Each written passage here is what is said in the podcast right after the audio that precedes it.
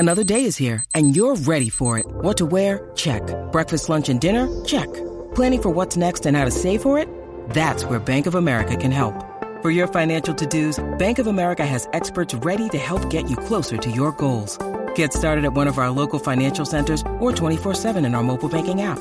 Find a location near you at bankofamerica.com slash talk to us. What would you like the power to do? Mobile banking requires downloading the app and is only available for select devices. Message and data rates may apply. Bank of America N A, member F D I C.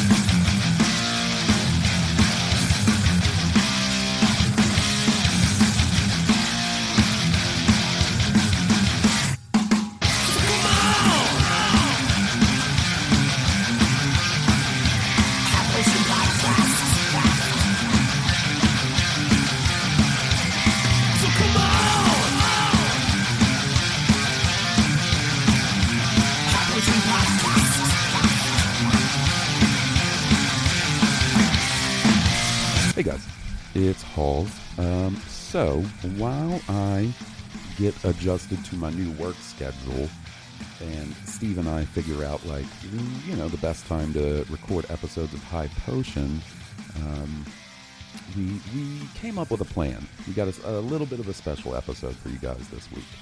This is an episode about a favorite of our game, uh, a game of, I'm not doing great, um, one of our favorite games. Ghost of Tsushima.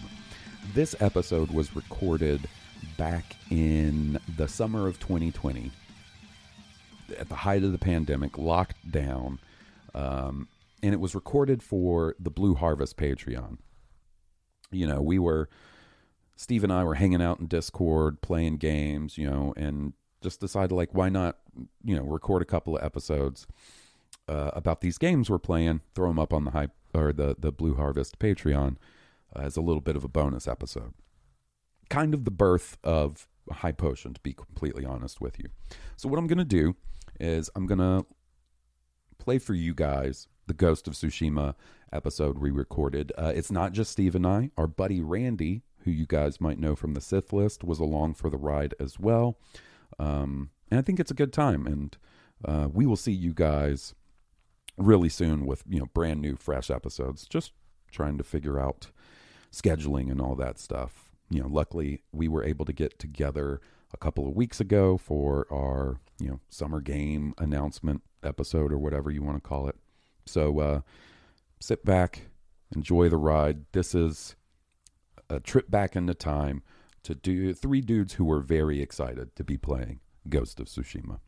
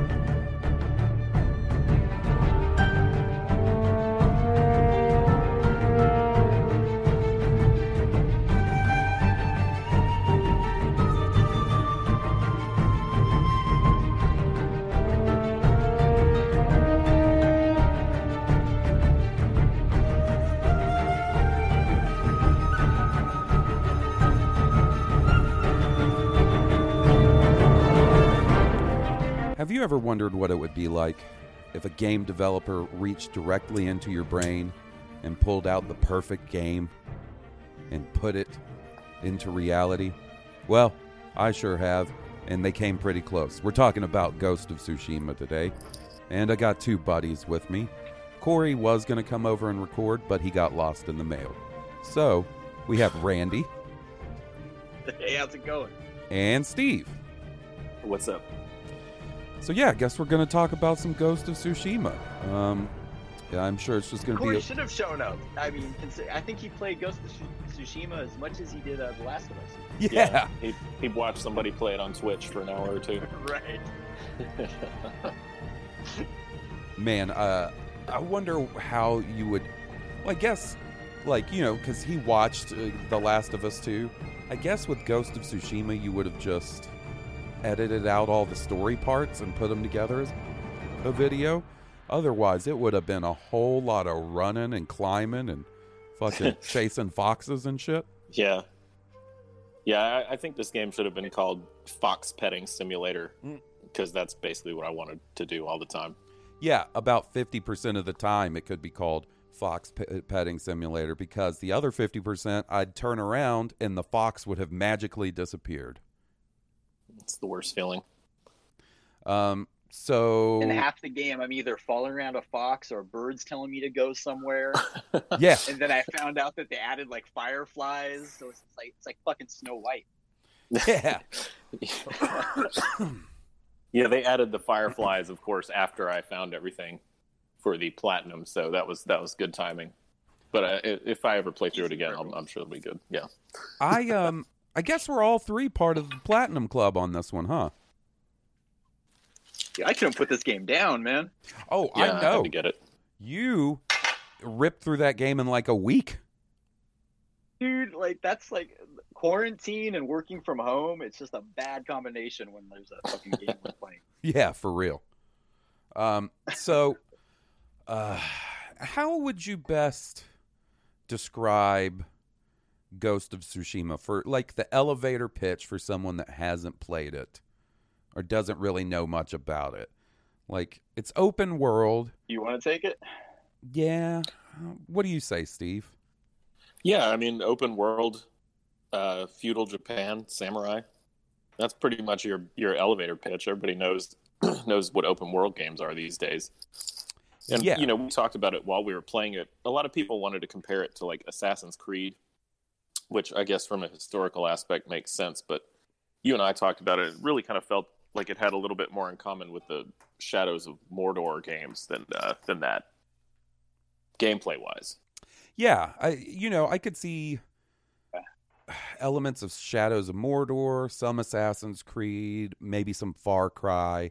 Like, it took mm-hmm. a lot of ideas from other more recent open-world games and kind of just meshed them together. Obviously, Infamous, which was this company's previous franchise they were working on, plays a bit of a role in that too.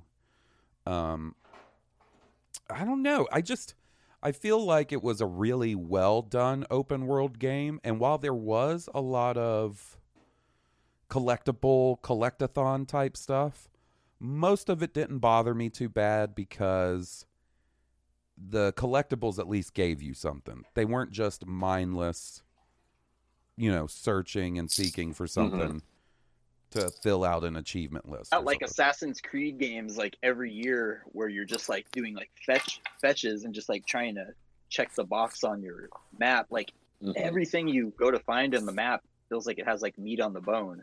Like so much to the point to like some of the checkpoints you're going to, you're not really like actively doing anything. You're just kind of just relaxing for a minute. Yeah.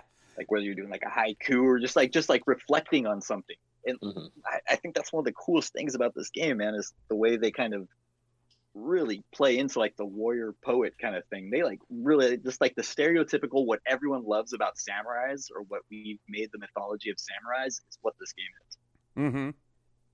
Yeah, I totally agree. I, I think that, uh, you know, while it did have like the open world, you know, whatever you want to say, concept of go here and, and do this thing forty different times on the map, I did like how they, they were able to make everything kind of make sense. And the theme, kind of like he was talking about, like uh, the doing a haiku or, uh, you know, soaking in a hot spring, just thinking about your journey so far, just the more contemplative aspects. Um, even, even like the, um, shrines and the foxes, a lot of that was just kind of running around jumping. There wasn't like any combat or anything intense going on with those, so it, it definitely had a lot of more chill vibes than most games, which I really appreciated. yeah, it's real easy to, you know, if if you don't feel like grinding out a bunch of combat scenarios or combat situations in the game, it's real easy to just chill and search around the map, because every nook and cranny of this map is beautiful. Like, mm-hmm. as like, I don't want to take anything away from the Assassin's Creed games. I will say that this was a more, if you're going to compare it to Assassin's Creed, this was a more satisfying experience uh, than maybe the two most recent Assassin's Creed games. Not that I didn't think they were good, but sure, there's just something, I don't know, there's just something about the flow of this game, and it's not, like Randy was saying, it's not an overabundance of bullshit. With like, I was explaining it to someone who was like, "Sell me on getting Assass- uh, getting Ghost of Tsushima," and it's somebody that I know really likes the Assassin's Creed games, and I was like, "It's like a very good Assassin's Creed game without the bloat, like the unnecessary shit."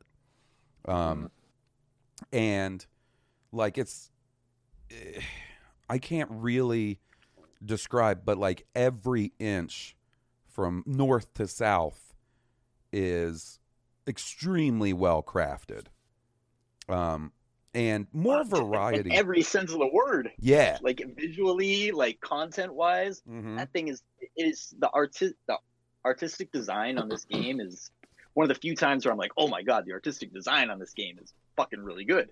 Yeah, mm-hmm. like it has me wanting to get like the art of Ghost of Tsushima or some shit. You know what I mean? Like they did Breath of the Wild a lot. Yes, that was another comparison that I made, was it felt very similar in in many regards to Breath of the Wild. You know, um, I even navigation felt... isn't dictated by like the map. It's more of like just your curiosity and where like you're interested in going. Yeah, and it's not really trying to push you in a direction. You're just kind of exploring, and you want to. Yeah, and, and mm-hmm. you know, when you're ready to continue on the story or, you know, handle some of the bigger stuff, it's there for you. And you will eventually, because of the way, you know, the three regions of the map are separated, you will eventually get to a point where you have no choice but to continue on with the story. Because I don't know about you guys, like, my method of operation for a game like this is to get to the point where I can start doing the side shit and do all of that in a region before I could progress the story at all. Um, like that too. I'll I'll do as much as I can to the point where I feel like I might be like making the game sin at the end. And I'll leave a little bit and then move on to the next thing. Yeah, yeah. I, I think I, you know, completionist vibes. Yeah, I definitely like that. And in a, in a way, it kind of hurts you in this game because the story missions are the ones that unlock the cool abilities that would make all the other shit more fun to do, you know? So it's like almost like we should do all the story missions up until the last one, then do all the side stuff. Yeah. And you know, uh, say, go ahead, Randy. I wish there was more. Uh, I was going to say, I wish, um, like, yeah, the story stuff is cool. I really like the, uh, like the legendary quests where you mm-hmm. get you know, Those either were cool. weapons, armor. I wish there were more duels, man. Yeah, agreed. That, that was just part of that specific storyline. And, um, that was it. But yeah, they, They could definitely have had more of those. I enjoyed the duels a lot. We yeah, haven't even were. talked about the combat yet. No, we'll definitely get into that.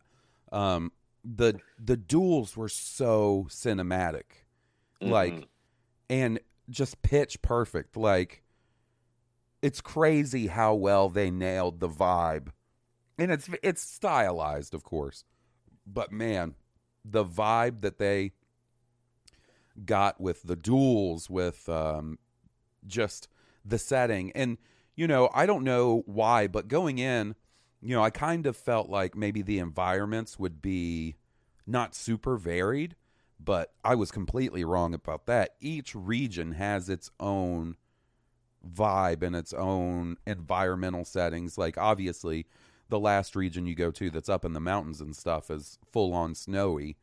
And then, like, the middle region has more of, like, a swampy marsh feel to it.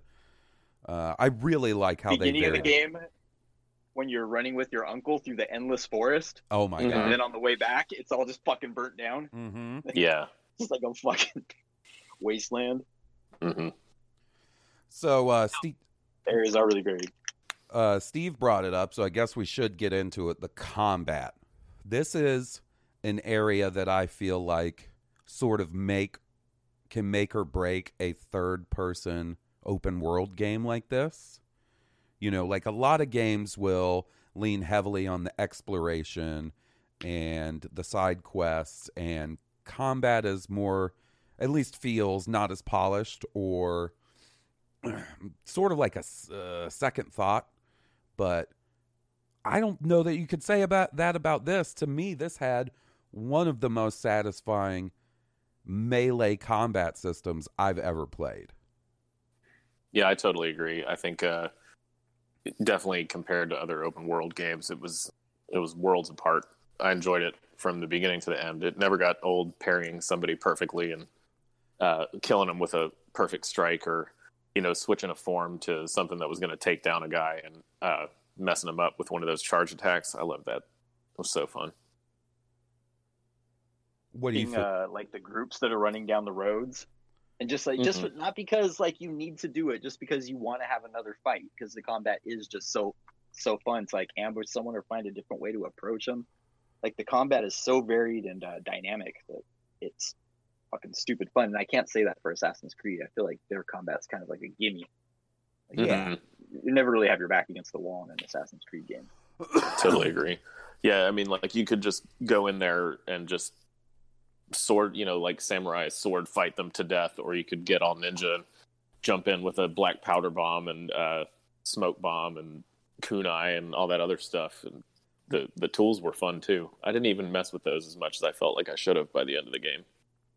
Yeah, it was... I found about that when we were talking about Last of Us, and I was making a I was kind of taking a dig at the game because they make such a commentary for you not to do that stuff. Mm-hmm. But But it's like it so flies in the face of like the narrative. But I, obviously, they, they work it out by the end. You're not supposed to be what you're. You're like the Dark Knight. You're like, I'm what Gotham needs. Exactly. Yeah. But did you guys like use that kind of stuff a lot? I, you know, I mean, I, I got to the point where I definitely was using the tools, and seeing some clips of people doing really cool shit online. Like Steve sent me a really cool one of a guy like running, like riding his horse into a, a group of Mongols, jumping off, throwing a smoke bomb in midair, and then just immediately assassinating everybody. And I was like, well, I got to try that. So, you know, like, it, I, I feel like the tools, not only were they like all fairly useful in combat, they opened up some really cool possibilities and didn't back you into a corner of like, this is how you have to play to be most effective. That totally, I totally agree. Makes sense.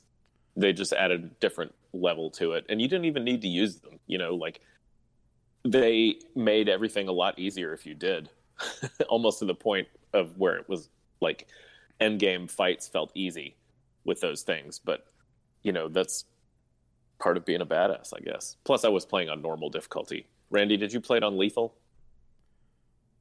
The hardest one they had at launch. At first, I, I figured it was going to be like a fun system, so I wanted to kind of be challenged by it, and I didn't mm-hmm. have anything else to play, so I was like, ah, I'll do it. But it really, honestly, I'm kind of disappointed that that harder difficulty came out after the fact. Mm-hmm. I would have liked to play that. But it really wasn't that hard, I don't think. Cool. Yeah, yeah. yeah, I didn't have any your, issues. What was your yeah, like by the like the last boss, it, I felt like I was just kind of cakewalking it. Mm-hmm. Oh, yeah. Hans and I talked about that. We we I don't think he hit me once in that last fight, duel and fight afterwards included. Yeah, the uh, at that point you're a badass. Yeah, the the final battle, like from the beginning when you you start like the big army battle till you get to the one-on-one stuff with the final boss, I didn't take a single hit. Now, granted, I was using every tool at my disposal. If I needed to hit a group of dudes with a sticky bomb, I was throwing a sticky bomb. You know, I was picking dudes off with my bow and arrow, shooting explosive arrows. Like, I was using everything I possibly could. And then, I mean, we haven't even talked about ghost mode or standoffs or... Any or the of, bow and arrow, which yeah. I use a hell of a lot of that. Yeah, yeah. Um, I would, like like just like at that point when you're at the like the end of the game, you become so used to using the parry system, and the camera on this game is like stupid good. Mm-hmm. Usually like third person games have really bad cameras where you can't see a person coming like from the side of you, but you kind of, you're always kind of spatially aware of everything that's going on. Yeah, and for a game that doesn't have like a um, what would you call it, like a radar to show you cool. the position of your enemies, like or a lock-on mechanic, or a lock-on mechanic, like, and, and I've seen some people sort of like complaining that there's no lock-on com- uh, mechanic, and I guess I can see that point, but to me that would have almost made it a little too stiff. Like it seemed yeah. like. The flow of uh, combat benefited from there not being a lock-on command. Yeah, and I love like the FromSoft games. You know that about me, and they have a lock-on system. So initially, I was a little annoyed by it, but like ten minutes maybe with the system, and I totally forgot about it and did not work, need it at all. Like the way it works is just you just don't need it, you know. FromSoft game, like having that lock on, it's like because every hit is so like do or die. Mm-hmm. I think with if this if this game had a lock on system, it would encourage you to be more reckless mm-hmm. because you wouldn't have to guide your swings as much. I think I think it works in its advantage. Yeah, I agree. You can just change directions super easy. Um, so I guess we should talk about standoffs, which were by far one of my favorite things about this game. So the standoff is like when you're approaching a group of enemies or like a fortress or something, you can initiate standoff mode where your dude starts talking shit. And then one by one, the enemies will come and sort of like stand off against you. And it's, it's not super complicated. You have to hold down the triangle button and wait for them to make a move. And as soon as they start taking a swing, you release the button and it's an instant kill.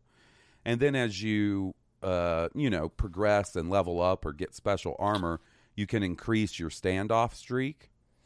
And man, is it satisfying to walk just balls out into a fortress, start a standoff, kill five jokers with one hit apiece, and then just mop up the rest of the dudes that are in there. That, that initial, like, swing is... always satisfying because even if they're trying to fake you out, and if some guys like get you a few times because they they come at come at you a little bit quicker than the other guys, mm-hmm. oh, and you, oh, it's so fucking satisfying. That standoff system is like the most boss way to take down a fucking town. I love it too. I, I was terrible at it in the third act though. I couldn't get it. Like they they would fake me and come at me too quick for me to even get it. Which sounds pathetic, but I don't know. I just couldn't get the hang of it. It's, see, that but was some... then I would just rip everybody apart in combat. But I just I'd, I'd start with like a handicap or something. The uh, the standoff thing is interesting because I had difficulty at the beginning of every act. So like you know, like at the beginning of Act One, it took me a little bit to sort of just get the system down and figure it out. And then I was like, oh, I've got this. Like I nailed these every time. Then Act Two comes around and they start throwing in like the Ronin samurai for you to fight against, and they have a different timing and they're super quick, and so I was screwing them up, but eventually got the timing down. And then once again I was like, oh, okay, well I've got this down. Then Act Three comes around and you have the Mongols with like the fire swords and you know the the different enemies they add, and their timing is way different, and they do way more of like the fake out moves, and inevitably they would get me with that. Even after I got the system down, sometimes they would get me with that. But I did manage to eventually sort of get the hang of it, probably because I just refused to to give it up and not try. Oh, I kept trying. I just Fun. kept losing. I didn't like care though. Yeah, point, man. yeah, you got you got it. It doesn't matter, even if you get fucking killed in the fight. Oh, so, yeah, yeah absolutely, to do it, man. Yep, it's honorable, man. It's just fucking honorable. Oh, or fucking uh, that. I I love the system where you start uh, intimidating, like where you cut off like the leader's head. Oh, ghost mode. Everyone. Yeah. Oh, that shit's so fucking cool. Yeah, yeah, that was great. The introduction of ghost mode, because as we were playing through, I was talking to Steve, and I was like, you know, the one thing I wish maybe they had done a little more of was like decapitations or limb dismemberments. You know, like. because they do happen, but they weren't super common. Um, but once you get to ghost mode and like you pop those two bumper buttons, oh my God, is that satisfying? Because it all works on, like, to unlock it, you have to get a certain number of kills without taking damage. And I believe it's seven initially, unless you get the upgraded ghost armor, and then it's five. Um, but so when it becomes five, like, you go into, like, some of the in-game fortresses, do a five-man standoff, and then immediately pop ghost mode, it's all over. Mm-hmm. Nobody can touch you. You feel like such a badass. Agreed. Yeah, that's that's pretty awesome. It's like starting with eight kills. Mm-hmm. Like those big like story battles. Like that's the only thing I really can't like say anything bad about this game. Just that there's not enough of the things that I really fucking enjoy. And there's already so much in the fucking game. But like, like those big story battles where you're taking on like forty fucking people. Those yep. feel fucking awesome because you're just like fucking ripping through people. Yeah, and I wish there were more of those scenarios. Yeah, and and I feel like. Playing this one, and, and obviously this game has been really successful for them, so inevitably there will be a sequel. And whenever that day comes, I definitely see the areas that I think they will sort of uh, iterate on and enhance in the next one, and that's one of them. I bet you whenever Ghost of Tsushima two comes about, we're looking at probably a lot more of those large-scale battles, especially considering we'll be into the next generation by that point. So you got to imagine that stuff like that will really get an increase in the future. We may even get some D L C. I wouldn't be surprised. They, you know, they have a history of doing D L C for their games. Yeah, and as successful like, like as this one was. Like side D L Cs that aren't necessarily like part and parcel with the actual game, but it's like one-offs. Yeah, right. I, I it would be cool if they did like a, a something dual focused for a D L C. Mm-hmm. I wouldn't be surprised. They if, uh, took a what's her face. Um, I forget the character's name. It's been so long since I played it. Um, your uh, Tomo, like your yeah, yeah. If you uh played uh her as she's going to uh, I don't know, like isn't she supposed to be going to like Tokyo or something like that? Yeah, she's, I think so. Yeah, she's headed towards the the mainland. That would be really cool. I didn't even consider that. Um, oh, like a more. I'm not archery. sure what they would do for D L C for if you were to stay on the main character. I'm not sure what they would really do. Yeah, because uh, and we'll talk about the story in a second. But like the way the story wraps up, it seems like they've sort of put him on hold until the next game, unless it's all about cleaning up the island. You know what I mean? Because they do sort of establish that there's still Mongol forces wreaking havoc on the island, um, unless that's the focus of the D L C. But I don't know. I mean, you know, I guess they could uh, introduce some sort of new main villain for that, but I, I kind of feel like his story's going to be on pause until, you know, whatever they do to continue it in the future, as far as like a second installment of the game. His story is so in line with the island itself. So if the island doesn't change, I don't think his story can really change because that's kind of half of half of the whole thing. The island has so much character. Yeah. Well, you know, Steve and I were talking, and I kind of wonder if the eventual sequel won't be Ghost of Tsushima, but it'll be Ghost of something else. You know what I mean? Like um, some other uh, smaller area. islands. Yeah. Yeah.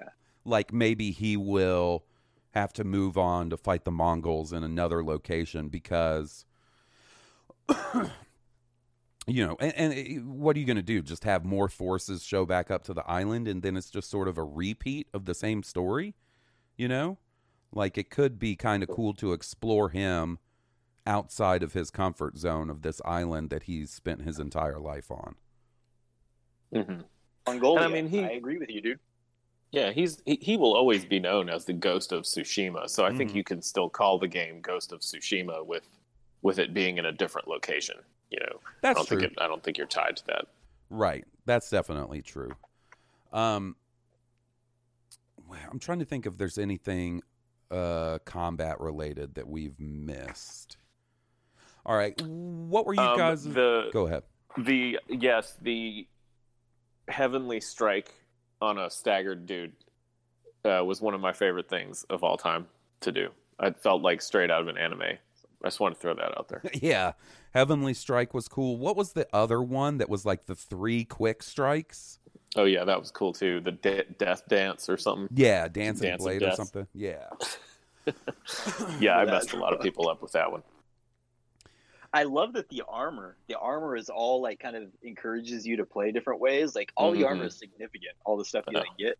I loved the armor system. I, th- that leads to my one small critique is that this game needed the loadouts worse than just about any game I've ever seen. Yes. You're so right. Fuck so yeah. badly needed it. But like I love so the armor like, system. I'm like, I'm traveling now. I got to move this armor. I'm like, oh, yep. no, I want to scare people. I got to put on this armor. Yep. Yeah, and of course it all has to match with the, the, the helmet and the face and the color and the scabbard, you know, so. Yeah, and one of my and favorite... And the mask.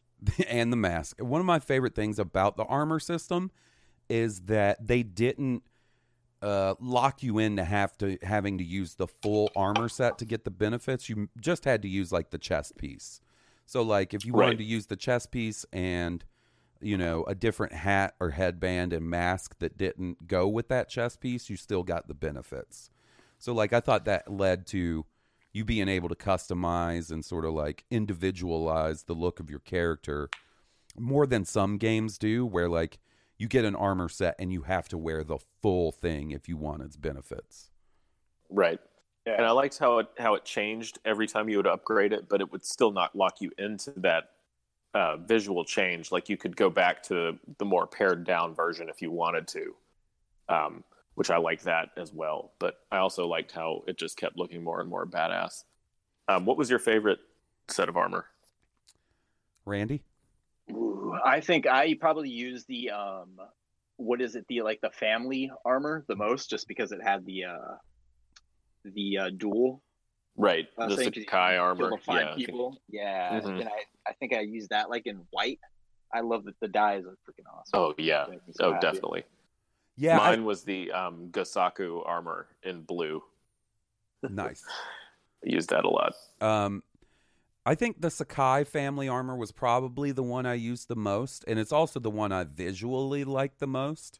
Like, especially with the fully upgraded helmet that had like the deer antlers and stuff. Yeah. The... The helmet on that was really badass. And then, like, the rare... Well, not the rare, but the dye you get from the the black dye merchant that was sort of the iridescent black with purple and blue highlights that sort of changed depending on the lighting situations. Was it called Lord of the Night? Lord of the like Night that? Or Lord of the Shadow, something like that. Something like that. Yeah, that looked really cool. um... But that, I, guy, that guy was down for his shit. Can we just say that? He was fucking sitting on top of a mountain. He was just yeah. fucking making black dye. I don't know if he was selling to anyone else, but he was about that life. Huge respect. Dude, he, he, you'd want to talk about, about a guy that found his calling in life, the black dye merchant. Like, even the white dye merchant is like, yeah, I'm hanging by a, white, a lighthouse. Like, I'll sell you some dye if you need. No. Business. The white dye guy is always going to have business. Yeah. The black yep. black armor guy, he's in a swamp, in a cave, yeah. hidden from sight. Exactly. There's no signage. He's not, he's you know. Not marketing. No, he's not circulating ads in the local paper. You got to find him. He's like a Dark Souls N P C. He kind of is. He's like a Dark Souls storyline. Yeah. It's impossible to find. um. Uh. Oh, okay, so if you want to talk about slight complaints or, you know, slight critiques, I could have maybe done with about forty percent less headbands as rewards. Yeah. Some of them were yeah, very yeah. cool looking. You weren't a fan of the haiku system? I love the haikus. Like, I no, thought haikus the haikus were cool. Were cool yeah. But having the reward for those be ninety percent new headbands that are, sli- you know, just slightly different than the one hundred other headbands you found. Uh, I was glad to find in Act three that instead of headbands, you found a lot more masks, because those were my favorite parts. And you got some really cool ones, like the skeletal mask and um, you know, just a lot of different variety the, as far as that the monkey goes. Mask was my favorite. That's what that I was good. The monkey mask and the wolf mask. The wolf mask, yeah, the wolf mask was my favorite too. Um, are are the two that I used pretty much exclusively in the end game. um, oh. Headbands is you would earn them, and then it would tell you the name, and you're like, oh, this one's going to be fucking badass. And it's just like a black headband with a blue stripe. You're like, really? That's the blood letter? Come on, dude. Yeah. That's fucking A. That's funny. I like that it was a record of the haiku you came up with, which was funny. I was showing that, that to my wife. I was like, look, this headband, you know, this is the haiku I, I wrote for this headband. And she was like, wow, that's really good. You wrote that? And I was like, well, not really. Yeah, you know, because it's just like a choice of three lines or whatever, but you know, it wasn't like I was sitting there thinking of actually deep haiku about re- I never reflection like, did about haiku death twice, but it, my understanding was that there was more than like nine variables. There was like you were going deeper into one spot and picking three from that spot, so there would be more like, I guess, twenty-seven variables. Yeah. Oh, I see. So like if you picked one, then then it would take you to a different one than the other two. You were like focusing on that one spot, then it would give you three spots from that. I'm not, but I never played one twice, so I'm not certain. But if that's the case, I think that's pretty fucking that is cool. That's cool. I'd have to test that. I definitely didn't do do them twice. It's funny. Um, Jessie was watching me play, and she assumed that the haiku system was something you could get wrong. Like that you could pick the wrong option because, you know, straight A students, like she's about that grade. She wants an A plus on this haiku. And uh, yeah, she's watching me play and she's like, you're nailing these. You get everyone right. And I was like, well, you can't really fail. And she was like, oh, well, I guess that's not as cool as I thought. She's trying to get that A plus. Right. You're like, yeah, no, I, I just, it just speaks to me, man. I get it. Uh, you know, I, I look at her and I'm like, you've seen the samurai sword collection. You know I'm about that samurai life. Right. You got to start writing her some haikus. But yeah. Yeah. You know, there you go. Can... Um, I enjoyed yeah, no, the I bamboo there's strikes. Like, there's like a pessimistic and an optimistic side of the uh, ones, depending on like what you pick in the That's imagery. That's a good point. Um, I'm sorry, what were you saying, Steve? The oh, I was strikes. saying I just enjoyed the bamboo strikes as well while we're on the topic of side oh, quests. Yeah. I, I enjoyed those. Um, uh, just the like little fun, like little mini game, you know, not too much thought into it. Every time you find one, just like, cool, done in thirty seconds. I feel good about it. So on this yeah. subject of side quest, or not side, side activities, you got so much in this game. You got fox dens, haikus, Uh, you know, uh, hot springs, bamboo strikes. Um, I guess you could count like the the towns or the fortresses that you liberate. Um, mm-hmm. What were you guys? What was your favorite side activity, Randy? Why don't you take that one first? I think my favorite one was uh, freeing that one girl who says, "This is all I got, but here you go." Doing it over and over and over again. Yeah. No, no. Honestly, like, uh, like I'm just like, dude, I was like, this is all you got. Look, I'm good. You don't need to give me all your money. No, I, honestly, like, I, I'm not sure if it really counts, but like all the foraging and shit was fucking addictive as fuck. Dude, I I love just like getting the ingredients. Dude, I it's an it hits the same note as The Last of Us two did for me, where I would go into a new building in The Last of Us two that I hadn't explored yet, and I'd be like, oh, fuck yeah, let's look in some drawers. Let's open a cabinet or two. I'm going to find some good shit. Same thing in this game, where I'd be like, oh, I haven't been in that tent. I bet you there's a Mongol artifact in there. I need two pieces of silk to finish off this armor. Let me go look in there. Like, and then... Like there's people like chasing you in towns, and you're like, uh, I gotta run and grab this. And then yeah. to to the point where at the end of the game, I had everything upgraded. I didn't need a single, you know, uh, piece of crafting ingredient, and I was still searching everywhere. I couldn't stop, can't stop, won't stop. Yeah, I feel bad for the for the bear population of Tsushima because uh, they all got shot in the face with arrows, getting some predator hides.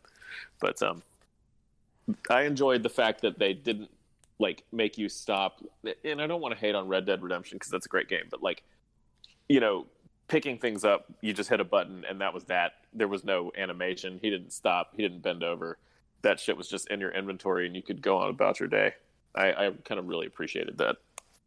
Yeah, because Red Dead Redemption two is a, whoa, is a great example because I don't know how many times I had to sit there for thirty seconds and watch Arthur Morgan brutally carve up a dead deer or a rabbit or whatever it was and be like, whoa, boy, well, this'll do.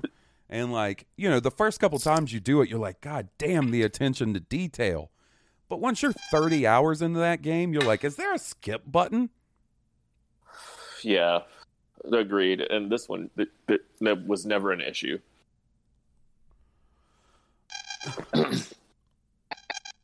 Hey, um, yeah, man. Like, so as far as my favorite uh, side activity goes, I gotta say liberating the different... Uh, fortresses or strongholds or whatever you call them, because dude, I would get so excited when I'd cover one on the map and then it was just like five minutes of like standing on a hill above and sort of like getting my strategy together. Am I going to go in loud like a samurai face to face, or am I going to climb uh, phone wires or not phone wires, like uh, ropes and shit? Uh, am I going to shoot dudes with a hallucination dart and watch them all fight each other and clear out the crowd a little bit? Like, oh yeah. Something I really enjoyed uh, was clearing those things out. So much so that like after Act One, when I would get to a new area of the map, my first order of business would be to kind of try to run around and try to find as many of those as it possibly could. Obviously, some of them are like tied to story, so you can't clear them all out, right? Um, you know, just initially. But I think that was my favorite. What about you, Steve? The fortresses, man, those were really fun. Well, uh, as far as like side activities, what did you find? Yeah, I think probably those. Those were probably the most fun because I enjoyed the combat. But uh, you know, uh, by the end of the game, I. there was zero finesse for me. I was kicking in the front door and just being like, let's get this over with, get yeah. in the line, come on. Mm-hmm. You know, but, but whereas at the beginning, it was it was kind of a little more nuanced. I was trying lots of different things. but Because they give you those little optional objectives, you know. And yeah. by the end of the game, I did not care because I was already, you know, you, once you hit that max rank, it doesn't matter anymore, obviously. So um, you can just do what you want. Yeah, and I did notice very early on in the game, it would act a little screwy with those bonus objectives. So, like, early on, I came across this, like, small camp of Mongols, right? That maybe had, like, five or six dudes total. And my bonus objective was to kill three dudes from above without being seen. But there wasn't a single place to assassinate them from above. So, like, it, it basically, it gave me a bonus objective that there was no way for me to complete. Now, as you go further in the story and unlock more abilities and stuff, that becomes way less of an issue. And it only happened to me that one time, as far as I can remember. But yeah, I'll, and honestly, it's only, like, a tiny little bump anyway. So, it's, yeah. it's not really worth getting a twist over.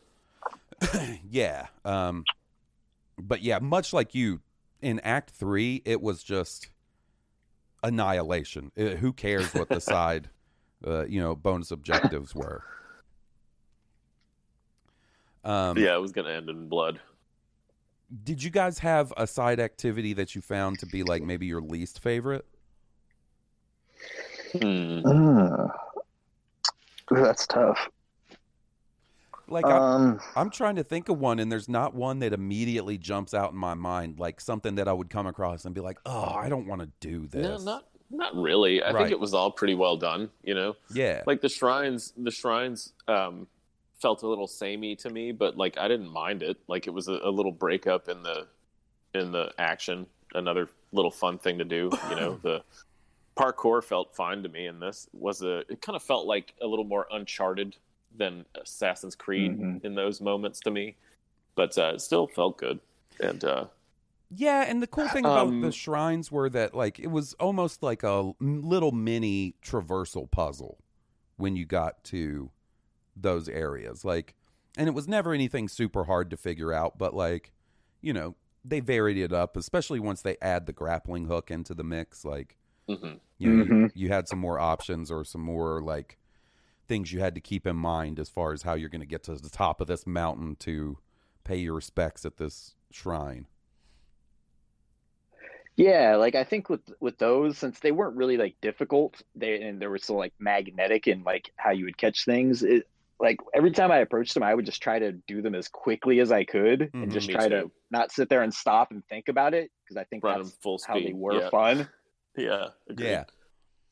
Uh, now before we but, talk, yeah, about... I like those. I, I like that break. Yeah.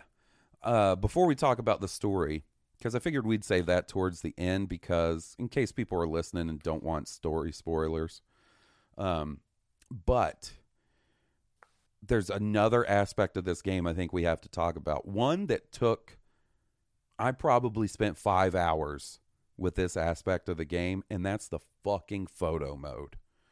The photo mode in this game, which photo modes are interesting to me because I feel like they've become a thing, I don't know, in the last three or four years. Like, it seems like with every big release, you'll see, like, oh, this game just added a photo mode, or you got to check out the photo mode in this game. But Ghost of Tsushima has one of, if not the most impressive photo modes I've ever seen in a game. The amount of Def- options. Yeah, de- definitely. Yeah, if, options as far as filters and, like, the the particle effects you can add, and how easy it is just to hit the button on the D-pad and freeze your scene right where it is, and then having full range of the camera and focus and all that stuff, like, so good. Yeah, and, like, even like in set like keyframes for the camera, you can like have A and B cameras and have it like it's like it's really fucking involved. And yeah, like it does a great service to that game because it's so fucking beautiful to look at. Yeah, and, and when Agreed. You... I've seen some pretty crazy uh, edits on Reddit already, like of people putting together montages of them killing killing Mongolians and in fights where the camera is just kind of like panning around in a big circle and it's going cutting from fight to fight. It's really good. It's really oh, cool. I didn't mess around with it too much uh, myself. I kind of need Hawes to be there, being my Steven Spielberg directing me, but like uh, yeah, I, did mess I don't. Around with I don't it. usually mess with it either. Like. Every once in a while, like when I would like be at a spot that I thought looked really scenic, I'm like, ah, oh, maybe I'll fuck with it a little bit. But for the most part, I didn't really uh, play with it. And oh, it's probably a man. bad thing because it was really cool when I did mess with it.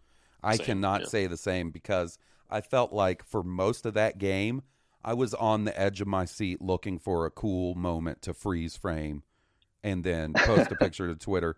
Like someone even made a joke about it, uh, like. like a good-natured jab at me on Twitter about it, because there was an article, uh-huh. like maybe on I G N, that said, you know, Ghost of Tsushima uh, users have taken over fifteen million pictures or something. And this dude was like, oh, yeah, and three-fourths of those were hauls. Because, like... Fuck, man.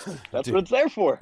Oh, man. Yeah. And, and like, uh, you, you got to think about it, because... It's ingenious in a way. It is free advertising for their game.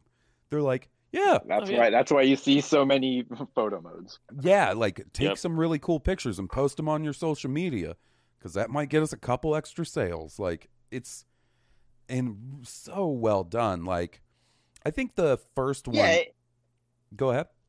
It, it, it no, I was gonna say it just shows how much they believe in the presentation of that game. Like, from that to the Kurosawa mode, they, like, so believe in the presentation of what they've put together that they go the extra mile to give you ways to, like, enjoy it. Yeah. one hundred percent. And... Yeah, they, they, like, just thinking of the landscapes that you just run randomly run across when you're riding your horse to somewhere, like, four hundred mm-hmm. meters away, and you just come across so many different things. A field full of like beautiful flowers or cherry blossoms that are flying off in, in the wind. And it, like, it happens like five or six times it, within thirty seconds. You're just like, wow, wow, wow, wow, wow. Yeah. It's a constant assault on your senses. Yeah. It makes it fun to actually travel through like without doing any quick traveling and just going on your horse and just seeing what fucking shit happens. And like, uh, I, we haven't mentioned it yet, but the fucking H D R on this game is so fucking good. Incredible. So good.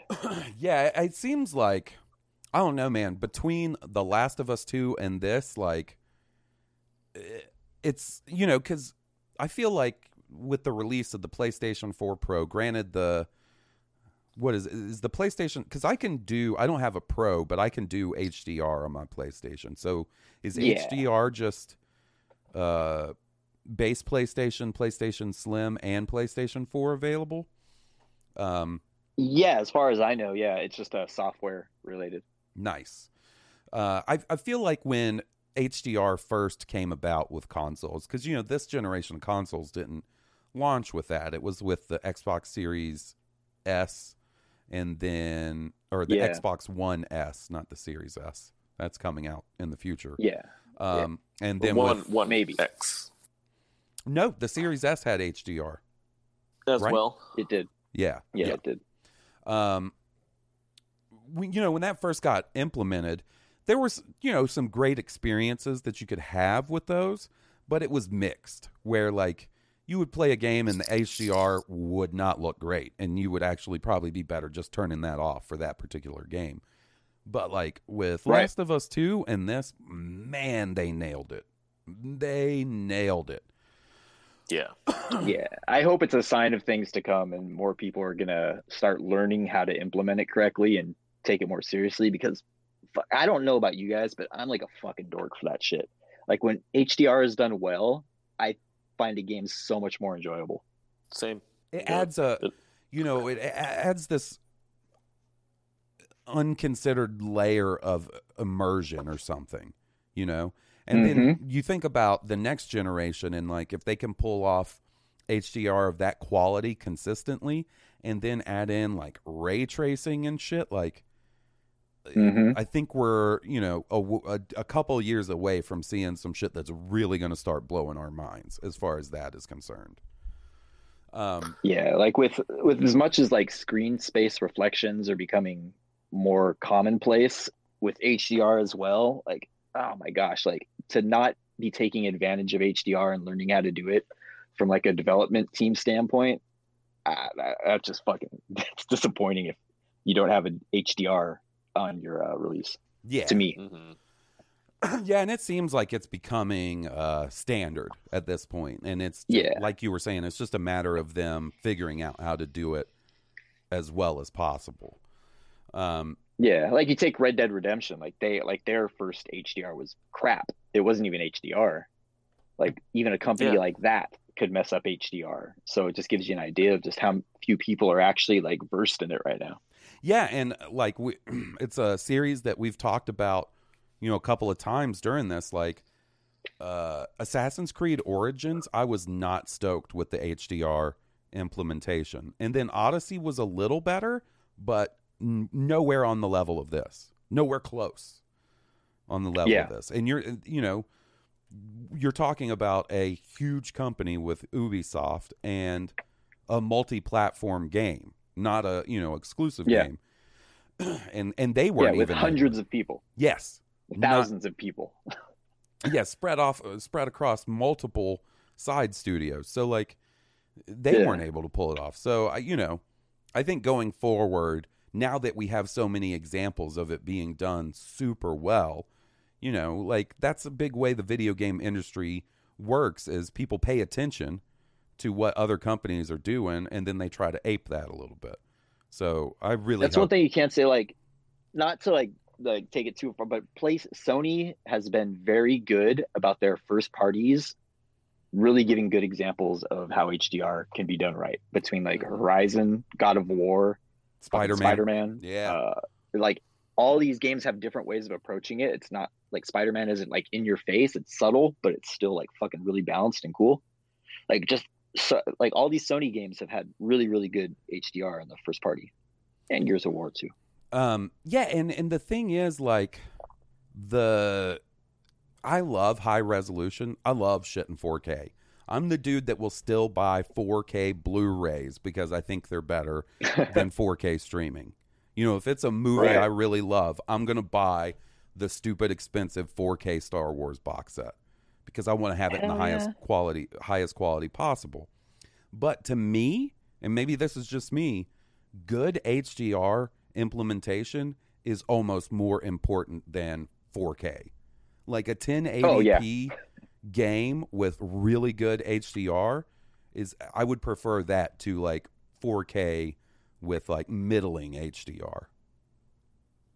Uh, yeah, I wouldn't even watch uh, Rise of Skywalker until I could get a good H D R transfer to run on my computer. Yeah, and that one's pretty good. Um, yeah, that one actually is really fucking good.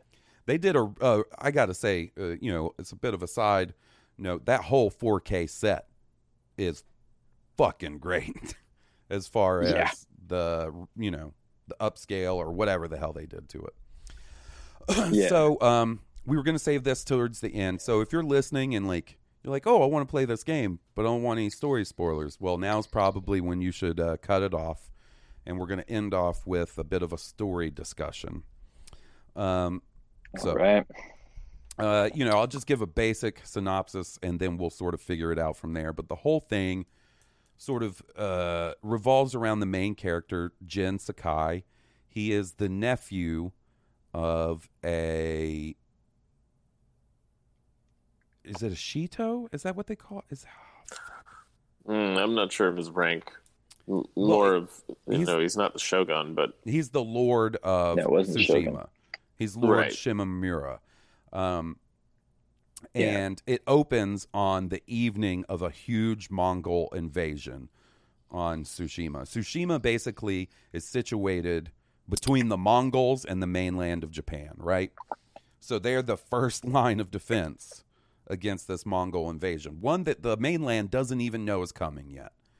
And uh, the samurai get their asses whipped, and the Mongols invade Tsushima. And it's basically from that point, you're liberating Tsushima from Mongo- Mongol control.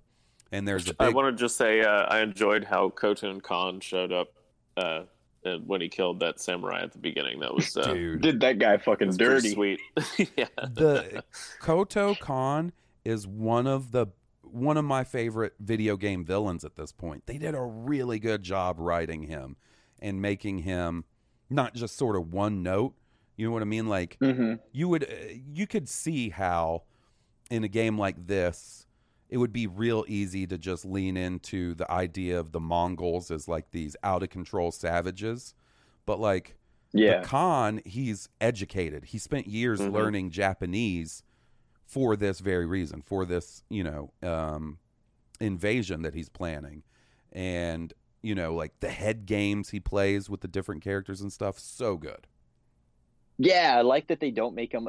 He obviously is physically imposing, but he's more manipulative than anything else. The way he tries to play to the uh, the concerns of uh, the samurai, like mm-hmm. in, in their honor. He He's always trying to play on the honor, and he's he ends up fucking with the the main protagonist in like some pretty fucked up ways.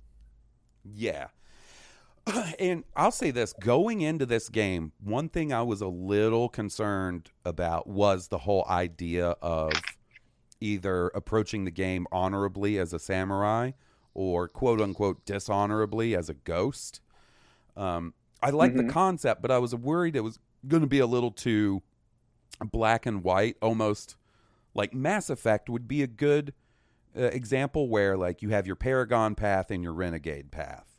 Or even uh, Knights of the Old Republic, Light Side and Dark Side.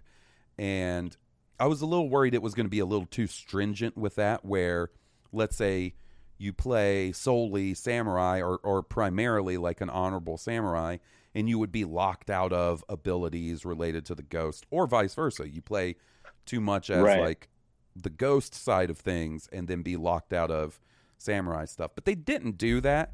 And the way they implemented that idea throughout the whole story, I thought was really well done, especially at the end of the game. In the final moments of the game, I yeah. thought they really nailed that. Mm. That's the one point, yeah, where I, I totally agree. Like they, they did up until that point, there were a few times where I wasn't playing that certain way, and I didn't like that the story was forcing me to still have that narrative. Right. That I was like uh, torn between two worlds. I'm like, no, I know where I'm going. I want to be a samurai, man. Yeah, me too. But then it still wanted to tell that story. At, at a certain point, you're like, no, I want to use the fucking cool toys and everything. But at the end, like, it doesn't matter what you've done. Like, your decision right then is what fucking matters. Right. So, Steve, what did you feel about the story overall? What were some of your highlights? Like, don't worry about spoilers. Like, let it all go. Yeah, sure. No, I, I enjoyed it. Um, the story was definitely the the strong point uh, to me of the missions. Uh, you know, the side quests I thought were, they had some high points and some not so great moments, but the story missions were pretty solid throughout. I don't think there was a bad one. And I enjoyed all the ones uh, we talked about earlier that were kind of epic in scope, where you're like, uh, you got like ten or twelve people with you running in trying to deal with an invading Mongol army, you know, and uh, if they, they're firing those things at you. What are they called? Watches? Yeah. With the, the hundreds of arrows, and you have to go charge in and climb yeah. up ladders and kill people and then turn it around and shoot the Mongols with it. Blow up ships. It was all uh, really cool. Yeah. Uh, that was a an, an added element, like an added gameplay element that I didn't expect, that I actually ended up enjoying, was the hwachas, or the however you say that, the the uh the large mounted weapons, you know, with the arrows, mm-hmm. the flaming arrows. Um where I come from, those are just robot archers, man.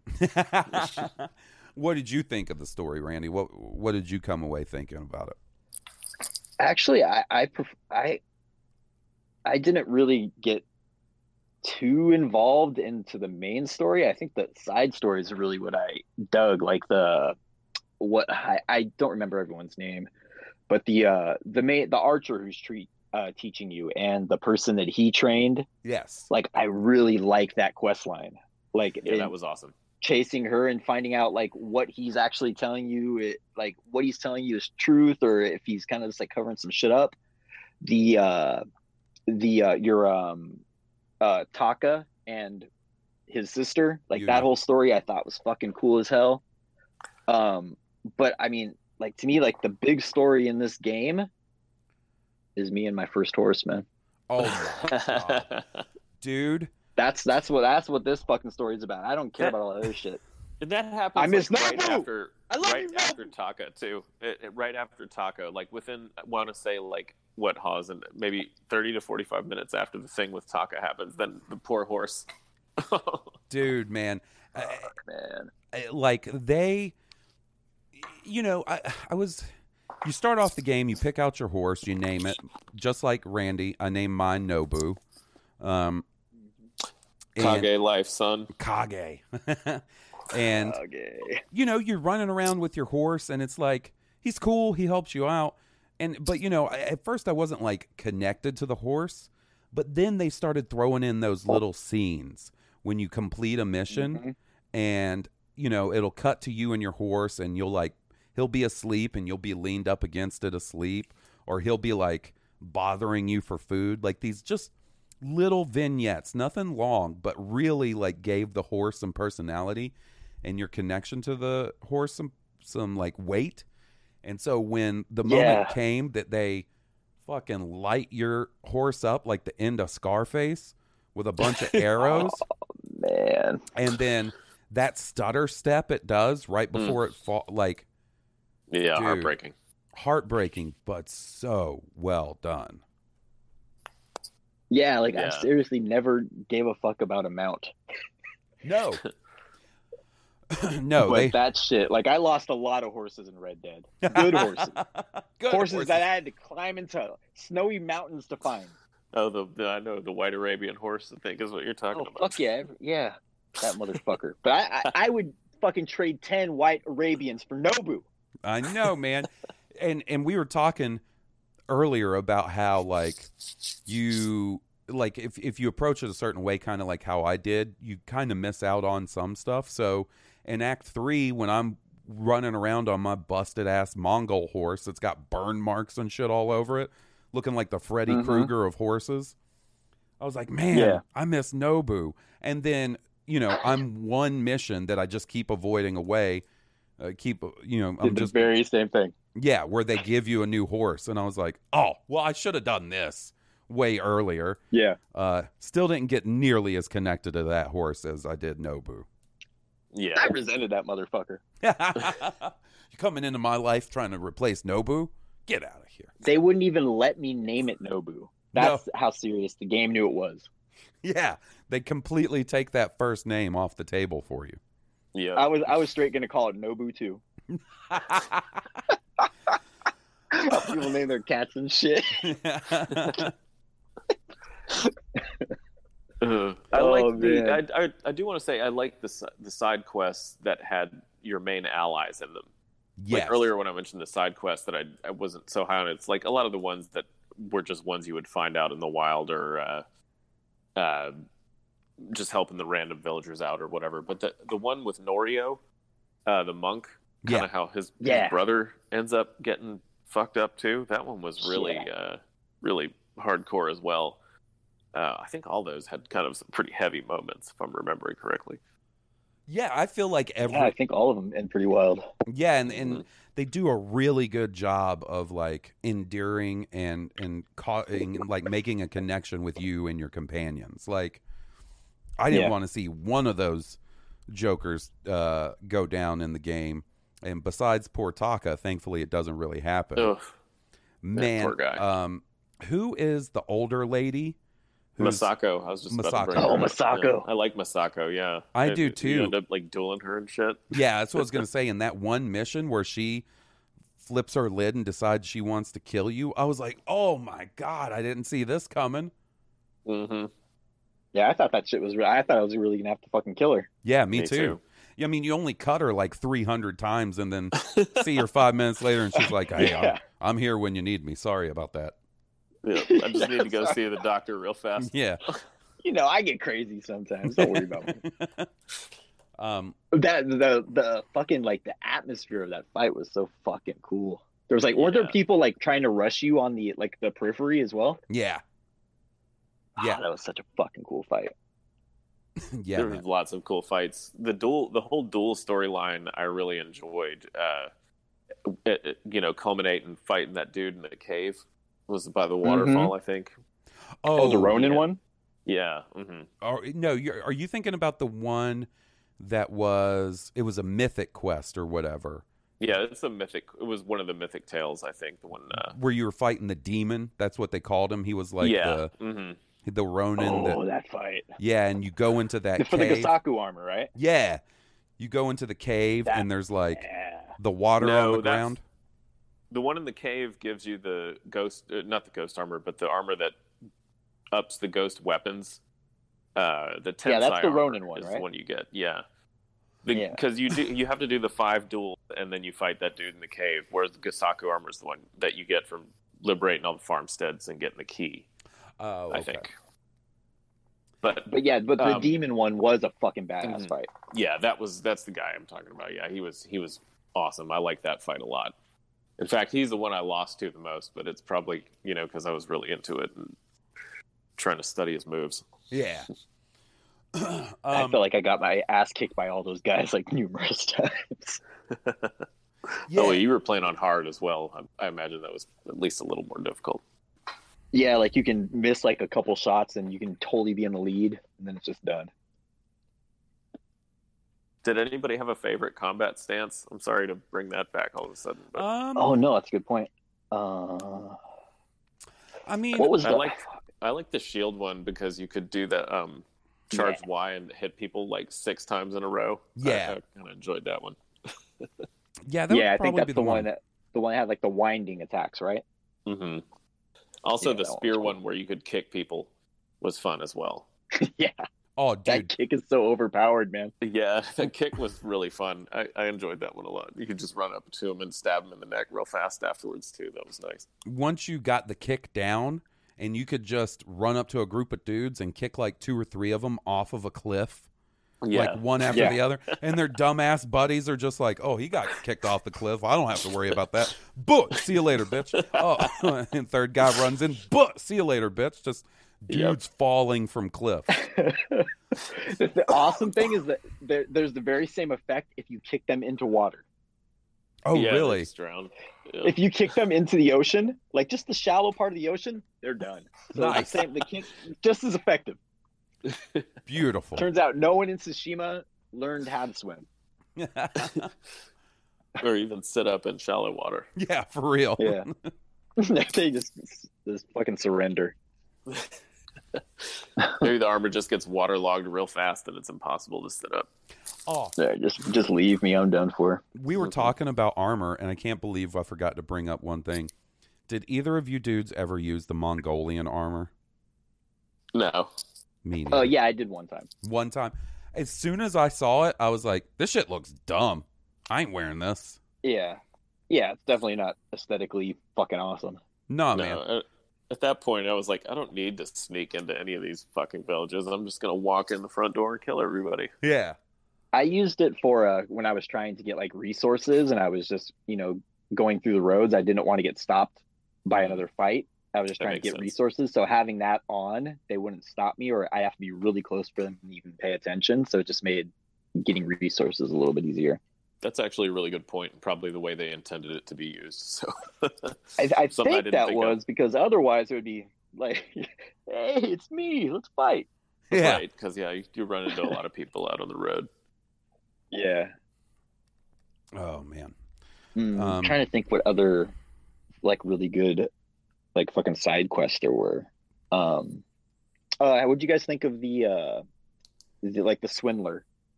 Oh, I liked him. The guy that would. was constantly trying to sneak you in the back of his wagon into places. Yeah. The the sake salesman, he's like a smuggler. Yeah. Yeah, I liked him a lot. Yeah, yeah, I liked him. I liked that by the end he has like the little redemption arc. Yeah, I could have actually done with a couple more quests in his like quest line or whatever, because it seems like there's only like maybe three where everybody else gets, you know, upwards of eight yeah. or nine.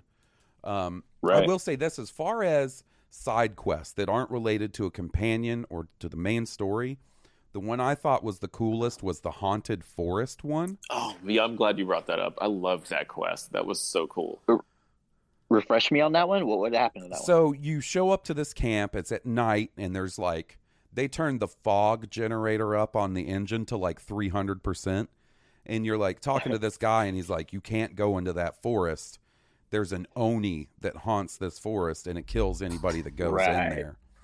And like it, it yeah. does something this one time in the game that it never seemingly does again, where you're creeping through this heavy ass fog and there's like lanterns, like sort of guiding your way here and there. And it's got like, you know, with the H D R and like the, the lighting with the lanterns mixed with the fog, it looks real spooky. And it just turns out to be a group of bandits. But, like, the presentation and the fact that it sort of did this one sort of spooky horror, in, you know, inspired quest in the middle of all this other stuff that's unrelated, I thought was really, really cool.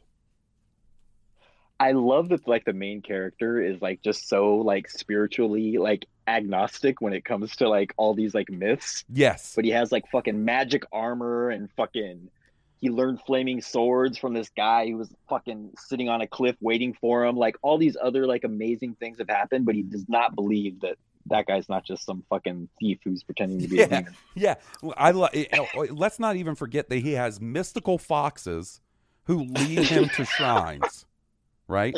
Like, you know what? Like he's living my dream, man. Do you know how much I'd love to be walking through my neighborhood and a fox just leads me to a mystical shrine that gives me a power up? And yep. and then I somebody, wish the dog just wouldn't growl at me, man. Yeah, for real. And then somebody would be like, "Oh, it's a demon," and he's like, "There's no such thing as demons." Yeah, uh, did you, you did you guys remember the um, quest where they had trashed the fox shrine? Oh, oh I, yeah. I have never Those, killed somebody with more hatred in my heart. Vengeance. It was more like, so than the final boss. Oh, dude, it was like the end of Revenge of the Sith in this house. Like, I was slaughtering them. No, it was like Attack of the Clones when Anakin goes to the the sand, uh, the Tusken Raider camp. Like, I, I killed, killed them all. I killed the men and the women and the children, and I hate them. Oh, my God, that pissed me off. Yeah, they. they yeah, no. I when I was done with the shrine, I would wait to see if the fox was staying. I was like, "We gonna do the pet thing? What's going on, man?" Yeah. Like sometimes they would leave and they didn't want the pet. I'm like, "All right, that's cool. That's cool too." Uh, you help me out, but like, yeah, I was pretty tight with those foxes, man. So that yeah, when that happened, I was like, "Uh, uh-uh. uh." Dude, okay. Must, somebody must pay. Before we wrap mm-hmm. up, I think we should talk about the end of the game. You know, we've kind yes. of discussed the uh, the fight with the Khan, which is cool. But the real end of the game, post that, with the, you know, Jin and his uncle, like, what a perfect, perfectly executed ending to that game. Yeah, it yeah. was beautiful. Yeah, beautiful. dude. Like, uh, you knew it was going to come down to something. Like, from the beginning of this game, I knew there was some shenanigans that were about to be afoot with the uncle. I didn't know if the uncle was going to betray me or what, but like, you know, the whole idea of fighting honorably and, and, you know, honoring your family, um, as that went on and the uncle became increasingly disapproving of your methods. And then like Jin poisons those Mongols and that really sets it off. He gets exiled. So you knew it, it was going to have to come to a head eventually. And, you know, the the way they set it up with him meeting up with you and then you guys are just sort of walking around and reminiscing and then going to the family cemetery. And, like, it, it didn't even dawn on me at first that there were, you were about to have to fight your uncle. And then, like, when, yeah.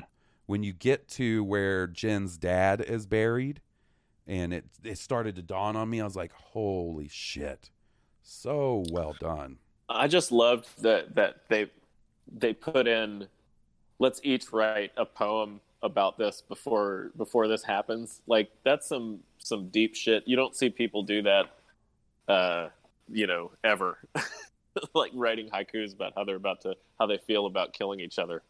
I thought that was pretty interesting, and probably did happen. Yeah, right yeah. yeah, yeah. I'm not I'm not sure if it's like fucking like super weighty, but it's fucking effective, man. Like yeah, just the totally. fact that. They still kind of, even though they're totally on polar opposites, like ideologically, that they still respect each other as fighters and are trying to savor the moment. Mm-hmm. Yeah, and the fact that his uncle is breaking down the entire fight, and Jin is playing is, yeah. is staying fairly well, you know, you know, fairly well composed until after, you know, you make the final decision. Well, I don't know. I, I chose the honorable one where I killed him. What did you guys do? Yeah, I, killed oh, I, I told. I, I didn't kill him. I was like, Ooh, I'm not killing cool. a family member. Whoa. I walked away and left him. Wow. I'm glad one of us did did that. So yeah, I, I was kind of curious, like, what would happen if I he? Yeah, I think he started like crying, and he didn't like try to attack me or anything. He just kind of left. He just kind of hmm. stayed there, and I, I walked away into the fucking sunset or some shit. And then nice. I was like, Ghost of Tsushima. Wow. Yeah, I killed him. But yeah. So wait, wait, how does it happen when you when you kill him? So well, I mean, I, obviously he dies, but so like you grab your um, the smaller of the two swords, like you know the ones that they would use to um, finish themselves seppuku. off, seppuku, and like you yeah. you stab him in the stomach, like you get real like face to face with him. And there's this real emotional moment where they're talking and uh, you kill him. And then Jin breaks down. He yeah. does like a oh. crazy, like animalistic scream and like loses it. And then it cuts to, you know, the end. And then, you know, it, it, uh, so from what I understand, you get two different sort of like dies depending on like the one I got was all white. For the ghost mm-hmm. armor. Um, right. And then you also get a different, like, home base. So, like, my home base after finishing the game was, like, a rundown shack that's filled with Jin's uh, lifetime collectibles. Okay, I had that. Oh, so it doesn't put you in a different place? No, he just... I... I, now I'm starting to remember kind of how it went down. Like uh, your uncle, basically, as you're walking away, is all they're going to hunt you. They're not going to stop hunting you. You're going to be like a wanted man all through Tsushima. Right. And he's all, let them come for me. You know, I'm, like basically, I'm the ghost. Like, fucking, what are they going to do? Nice. And he just walks away, and then he ends up in that, yeah, in that shack, just kind of going over all the uh, trinkets and shit. Oh, okay. So yeah, I think it's just that one spot, like that one cutscene is what changes. Yeah, it sounds like it. And you know, I know that's yeah. sort of like a binary choice, an either or, but it's pretty well done and it's pretty cool. So yeah, it's still totally affecting. Yeah, that, I mean, it's, I think it's cool that you can have a, a choice that everyone's affected by, but doesn't make it to where you have to, okay, so now load your save from Ghost of Tsushima one so we can still tell the same story that you were having. Like, everyone still has the same story, essentially. Yeah, and and that's the thing I was going to say. Uh, at least as far as the Infamous games go, which they did before mm-hmm. this, you had a big decision at the end, basically to be a good guy or a bad right. guy. And, like, when Infamous two came out, they said, well, the good guy ending is the canon ending, and ignored the bad guy ending. So to continue right. the story on, they just assumed, or that they, they said that's the choice that was made at the end of Infamous one. So I wonder yeah. if they will do something similar with Ghost of Tsushima two, because if you leave your uncle alive, you'd have to imagine that he would play some role in the sequel, but if you killed him, then he's not able to. Um, So it'll be interesting to see. I think that what, what it tells me is inevitably he has, at the beginning of the next game, he has to die regardless. Yeah. Just to put everyone on a, on a clean, uh, on the same blank slate. Yeah, you know, they could yeah, give you... You'd probably deal with, like, an envoy or something if he's if he's dead in the next game. He just yeah. wouldn't even be there, yeah.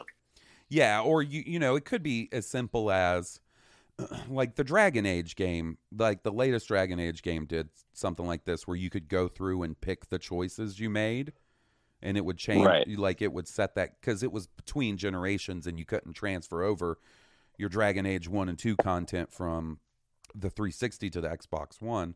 So maybe, you know, Ghost of Tsushima two beat, uh, boots up and asks you what decision you made at the end. The Witcher three did that as well, I yes, think. it did. It did. Yeah. Yeah, I guess that, I guess, yeah, it really only comes down to that one decision, so it's not yeah. like it's going to make it such a disparate fucking situation for the next person. Yeah, I don't, I don't think so, at least. I just remembered a quest that, uh, a quest line that kind of creeped me out. Oh, what's that? The family one, where you're, uh, dealing with, uh, that chick that your dad was fucking. Oh my God. I forgot all about lady? that. Yeah. Yeah, poor, yeah, she she's having yeah, dementia shit. Thinks soon as she, she talks about her your, your dad right, teaching her how to ride a horse. I was like, oh, okay, I know what's going on here. Mm-hmm. I was like, this bitch is pretending like she's crazy right now. She's trying to get some D. I I kind of thought that might be where it was going. I'm surprised it didn't. Um. So I think that does it for the story. You know, I mean, there's way more to go into, but like, we can't sit here and one by one detail every story beat. um Steve, did you have anything you wanted to bring up before we wrap up? Nah, man, it's a great game. Fucking yeah. play it if you haven't. It's really great. What a what a way to end the PlayStation four uh their their run this this generation with The Last of Us two and Ghost of Tsushima. Yeah, like, dude, killer. Just crown their asses. Yeah. Fucking victory lap. You know what I mean? Like. Yeah, exactly. Yeah. What about you, Randy? You have anything to add? Yeah, it's just that's just a fucking just a such a satisfying game. Like, it, it's hard not to like that game. I can see how people don't like The Last of Us. I can see how people maybe aren't into Horizon, but this game, it's like I don't see how you can't like it. It's just it's so fucking endearing. Yeah. Yeah, it's just it was a, it's, like you said, it's a, it's a great way to end the like the PlayStation. Yeah. Well. Um, I guess that about does it, and uh, I'm sure we'll figure out what our next game we want to discuss is. I, I feel like I'm in a little bit of a, a new release lull. Um, I mean, I know Cyberpunk I'm going to be super excited for when it comes out. Squadrons. Yeah, we'll definitely have to do one for that. Yeah, Squadrons, I'm sure, you know. um, but besides that, you know, I don't have anything huge on the horizon. Um I'm going to play uh, Avengers. I don't think it's going to be anything amazing, but I'm going to play Avengers. Yeah, I saw you play in the beta. How how did you like that? Uh, it's. Uh, I'm not going to say it's good. Okay. But it's fun. Okay. It's it's fucking ju- it's junk food video gaming kind of like stuff, you know. It's yeah. just a grind fest, but you're playing fucking Marvel characters, so it's entertaining. Yeah, I think I'm gonna wait on reviews to check that one out and stuff. Like, it was one I was so initially excited for, and then like found out they're kind of going the Destiny route of replaying the same missions, you know, sort of over and over. Yeah. And, and like the upgrade yeah. path and stuff, and I yeah. I don't know that that's really what I was looking for out of an Avengers game, but I could be convinced otherwise. So yeah, I, it's hard for me to say play this game because there's so many like caveats to it. Like, do you want to spend a lot of money? This is the perfect game for you because it's fucking just going to be buying a lot of costumes and the gear doesn't really fucking matter. So really, like, your personality is totally based on fucking the shit you buy. Yeah. I uh, but um, I was gonna say uh, like, I just started playing like I fucking for the first time played God of War. Woo! Ugh. My God, like I, I'm going through like my because like there were so many games I didn't play during the P S four. I got it for Spider-Man and played The Last of Us, and then everything else is just fucking haven't hit up. God of War is fucking amazing, dude. I don't know it's why incredible. I didn't play that game sooner. Oh, I could I could talk about that. I'd have to replay it, but that don't I mean, twist my arm. Yeah, I mean, I'd be down to replay it. It's a little Such bit a of an game. older game, but I would not mind uh, replaying that and maybe discussing that. So maybe that's what we'll do. That'd be fun. There's a new Game Plus now, so there's like a bunch of new gear. Oh, now that's the perfect reason for me to get back in, I think. Yeah, oh, I yes. would just start on a new Game Plus. Perfect. I need someone to talk about this game with, so please, guys, play that's, it. All right. Yeah, this is fun. I'm down. I'll keep doing it. All right. Well, guys, uh, I think that does it. Thank you both for uh, sitting down and chatting with me about Ghost of Tsushima, a game that I was looking forward to for years, and damn, was it nice to have it pay off. Fuck yeah. Totally agree. Thanks a lot, guys. Always Yeah, fun. Y'all take care.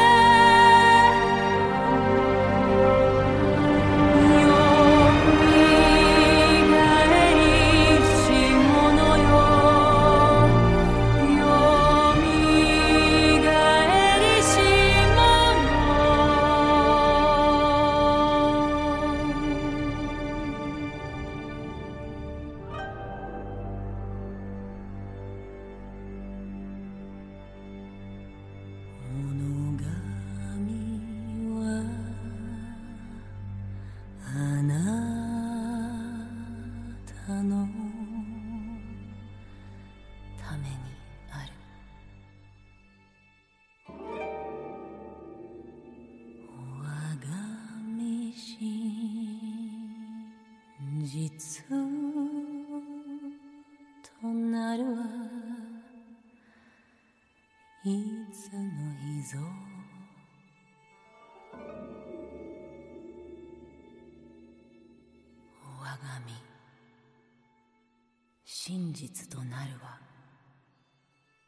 の日ぞ。